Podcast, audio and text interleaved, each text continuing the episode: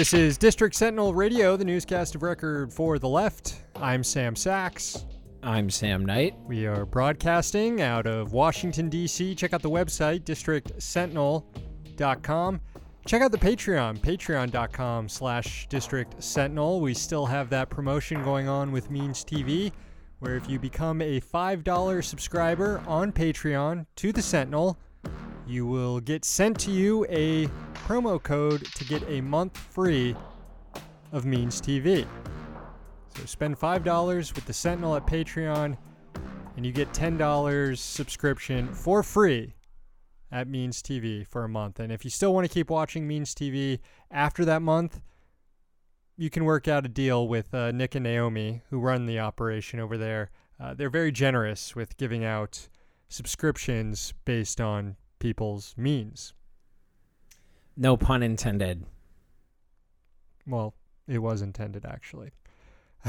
so um, we still we still have baseball going on surprisingly after the chaotic events of yesterday and news that uh, another four players on the Marlins have been tested positive for uh, COVID 19. So I think that makes it 15 players now and two coaches. So half the team uh, has has the virus. Um, Maybe the Marlins should just have to playing. forfeit their games. I'm not sure we have to punish the entire league just because Florida can't get its shit together. well, I'm pretty sure any team uh, uh, could could fall victim to this sort of uh, outbreak, just given the nature of how baseball is proceeding with this uh, reopening. But you know, the Marlins now are just concerned about fielding a team, so they're just pulling from their reserve pool of players, and that's the that's the that's the backup plan. If a team gets outbreaks, they have this pool of other players to just throw into the infected clubhouse and uh, hope that uh, the outbreak stops. But uh, still, don't think they should be playing baseball as much as I am enjoying watching it. and I'm am still watching it. It's not like I'm taking a principled stand and not watching baseball. I'm a coward. I don't think they should be playing. Um, also, it turns out hockey is in a bubble. I know we uh, weren't sure of that of that yesterday. They're in a bubble in Canada. Actually, all the teams are in Canada in a fucking bubble in two bubbles in Canada. My cousin texted me last night to tell me because he was listening to the show and uh, wanted to give us an answer to that question. Um, and he noted how uh, uh, Canada doesn't want anything to do with baseball. They're not letting uh, the baseball teams cross the border to play against the Blue Jays. So the Blue Jays have to relocate to Buffalo to play baseball. Um, they're making everybody come to Canada though to play hockey. Uh, it's actually probably pretty smart. They uh, they only trust the things that they can control at the moment, and that's hockey and not baseball and what Manfred is doing and shit like that. I'm sure a lot of the players and the uh, support staff are uh, prefer to be in Canada right now, and not just because they're Canadian. Much rather be in Canada than Florida right now when it comes to uh, trying to stay safe from the virus. O- All other right. reasons too. That's true. Um, it's not. Uh, it's not currently a failed state. Um, it is slightly better than the United States. All right, let's get to the non-sports related events. It's Tuesday, July twenty eighth, twenty twenty. Here's the news. The Attorney General William Barr testified before the House Judiciary Committee today, and despite the fact that he was under oath, he made some pretty unbelievable claims about the uprising and the federal response to it.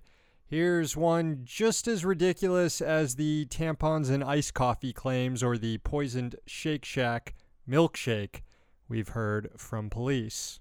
The federal resources are inside the perimeter around the courthouse, defending it from almost two months of daily attacks where people march to the court, try to gain entrance, and have set fires, thrown things, used explosives, uh, and uh, injured police, including just this past weekend, perhaps permanently blinding three federal officers with lasers. Yeah, I'm sure. I'm sure. Three officers blinded. I'm going to need some more evidence of this before I believe it. But people certainly have been blinded during the uprising. but it's been protesters, not cops, protesters who've been hit in the face with rubber bullets by cops. Still, Barr had the audacity to claim that actually, police have suffered more injuries than all the protesters who've been mercilessly beaten, gassed, and maimed by police. Obviously, as I've said from the beginning, these peaceful protests in many places are being hijacked by a, a very hardcore of, of uh, instigators, violent instigators. And they, they become violent, and their primary uh, viol- uh, direction of violence is to injure police. Police, police casualties far exceed anything uh, on the civilian side. The boldness to just lie like that is disturbing, but the hearing actually got worse later on during questioning from wacko fascist Congressman Louie Gohmert. No need to set it up. I'll just play the exchange. When Gohmert mentions 1917, you know he's going somewhere wild. Uh, now, I know you know history. Uh, going back to 1917, the Bolshevik Revolution, the Mao Revolution, uh, some of these tactics we're seeing are not new. Trying to get even David Horowitz, I introduced one time as a former socialist. He said, No, I was a full blown communist. But he has pointed out that he started looking away from the group he was in because he saw they were interested in trying to provoke the police to kill somebody so that they could really create mayhem. You're familiar with that tactic by Marxists, are you not? Yes. What you're seeing is the groundwork laid for cops to just start murdering leftists and then blaming socialists for instigating all of it. Pretty fucked up discourse in the US Congress right now. Speaking of the discourse, here's one for the Epstein heads out there. Barr was taken to task during the hearing today by Representative Steve Cohen for allowing Jeffrey Epstein to supposedly kill himself. You've gone through the Fifth Amendment and due process and just negated it. And the Tenth Amendment, which leaves general policing to the law enforcement, to the states, has been forgotten. Maybe what happened was your secret police were poorly trained, just like your Bureau of Prisons guards were poorly trained and allowed the most notorious inmate in our nation's last several years, Jeffrey Epstein, to conveniently commit suicide. Sad. Someone please inform the representative that Epstein's death wasn't a result of low level incompetence, but actual competence at the highest levels of the Justice Department. More on the federal response to the uprising. Today, a House committee looked at the June 1st police riot at Lafayette Square by the White House. You might recall how the park police brutally assaulted demonstrators and members of the press so that President Trump could pose in front of St. John's Church holding a Bible. The acting head of the park police, Gregory Monahan, tried to justify the operation today by talking about officers injured in protests only he talked about injuries that occurred days before the June 1st photo op police riot. Here's Monahan describing something that happened on May 30th. Uh, the most significant of which was an officer from the United States Park Police who was on the line on the north end of Lafayette Park, and he was struck in the testicles. I'm sorry, Acting Chief Monahan. Could you repeat that?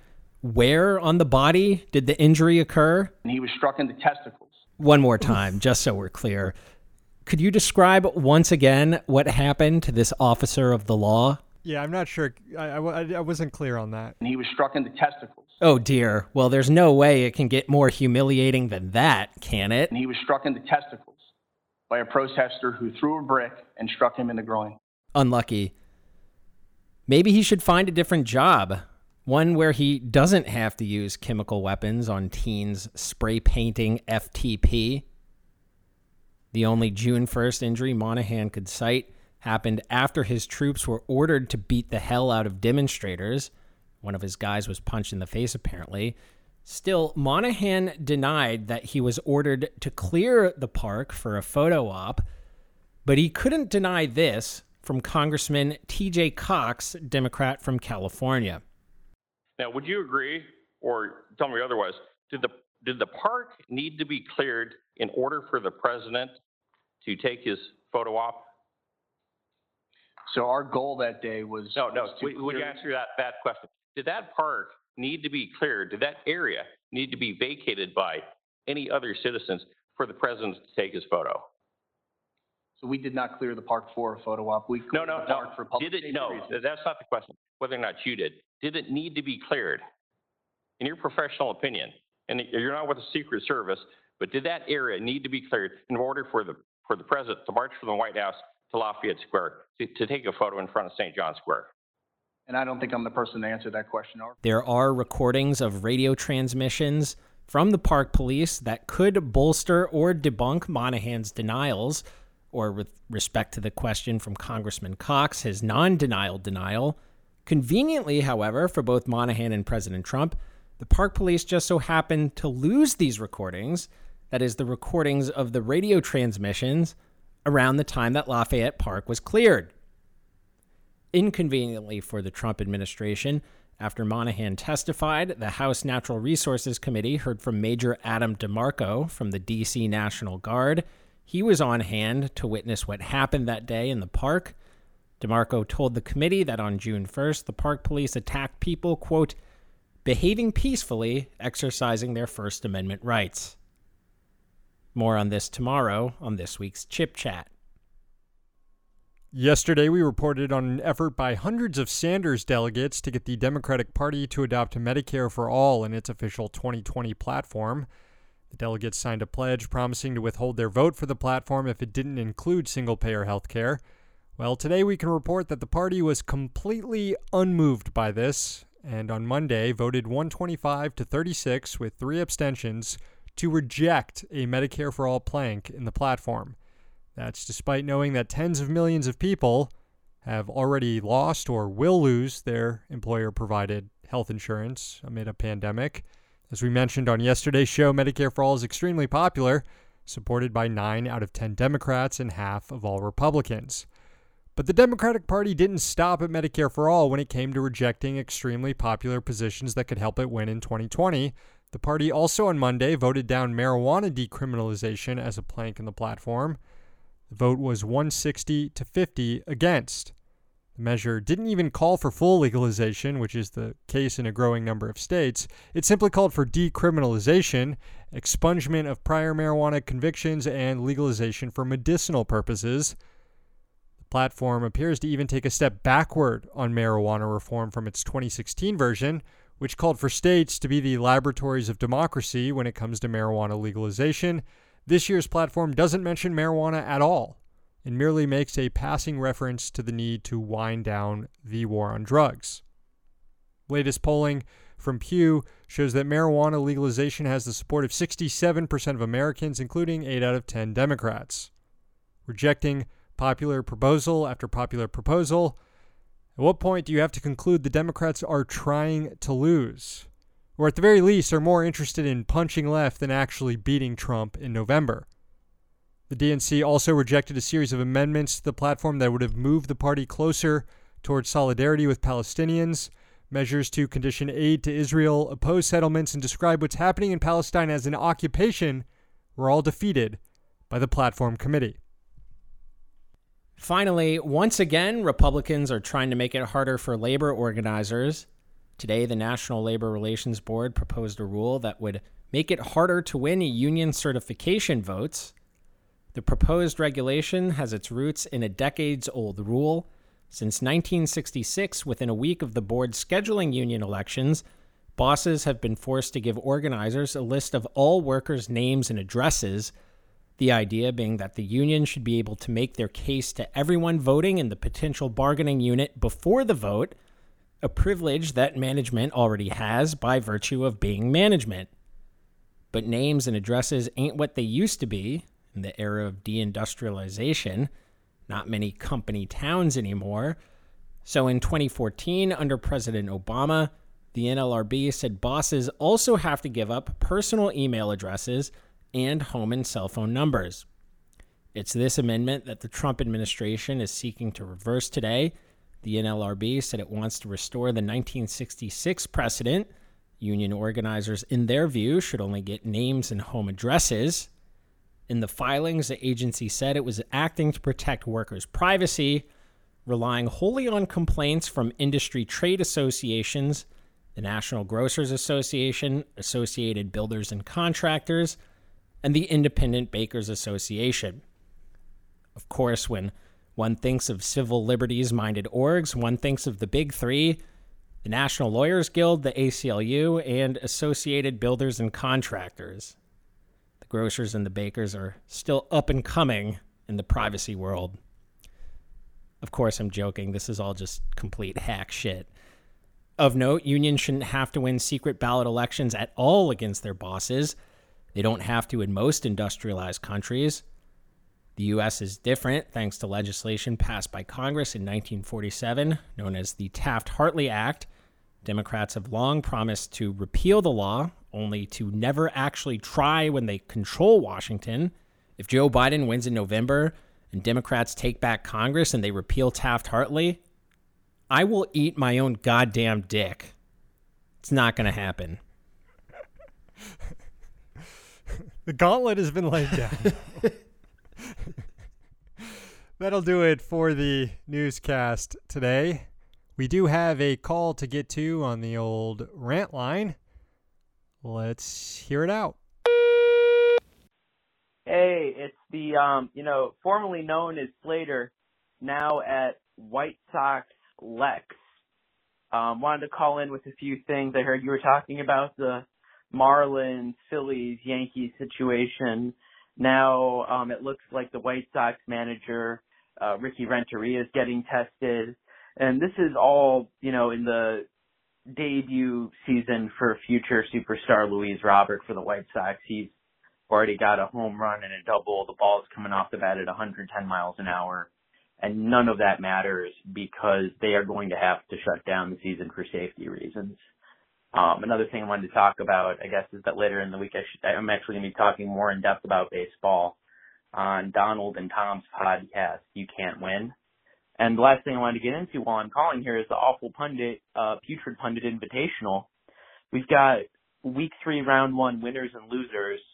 Um, Curt Schilling talking about baseball. He beat Jesse Kelly. That's a real Breitbart Federalist type matchup. Um, Dan Bongino beat Ben Rhodes of Crooked Media. Uh, Charles Pierce beat uh, Rebecca Schoenenkopf of Wonkette. And Kurt Eichenwald put a just a big win against Michelle Malkin. That's a surprising one. Michelle Malkin is a very odious person, but people did not forget that Eichenwald um, has his own, you know, just off-putting nature and tentacle porn and I'll, I'll let you guys look into the Justin Berry stuff if, if, if you got the time for that.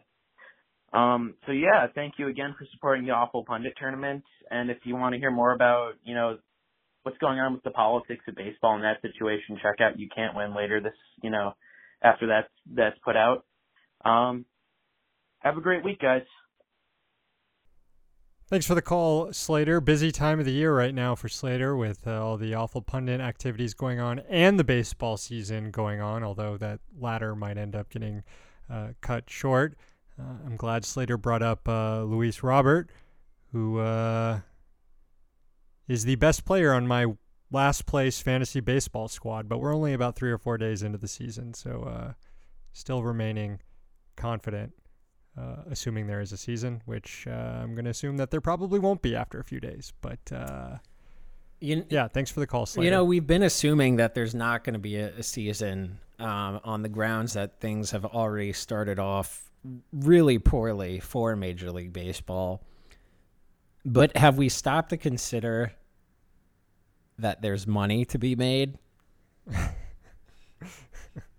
True. I, I, They're going to play this thing out. I'm beginning to come around to uh, to the to the idea that there will be a baseball season, even if they have to change the rules so that like the team with the fewest players that have coronavirus wins or whatever. Um, they're they're going to be guys running around the bases. Literally, the uh, World Series goes to the last team standing. Uh, grim stuff Call the rant line 202 684 6108. Leave a message. We will play it on air. We've got a brand new edition of Chip Chat on Wednesday. Stay tuned for that. We talk more about the Attorney General testifying on Capitol Hill and the events at Lafayette Square Park on June 1st. Uh, we've got a brand new Means Morning News on Thursday, and then we're back with the Garbage Can Show for subscribers on Friday. We're here in DC, so you don't have to be.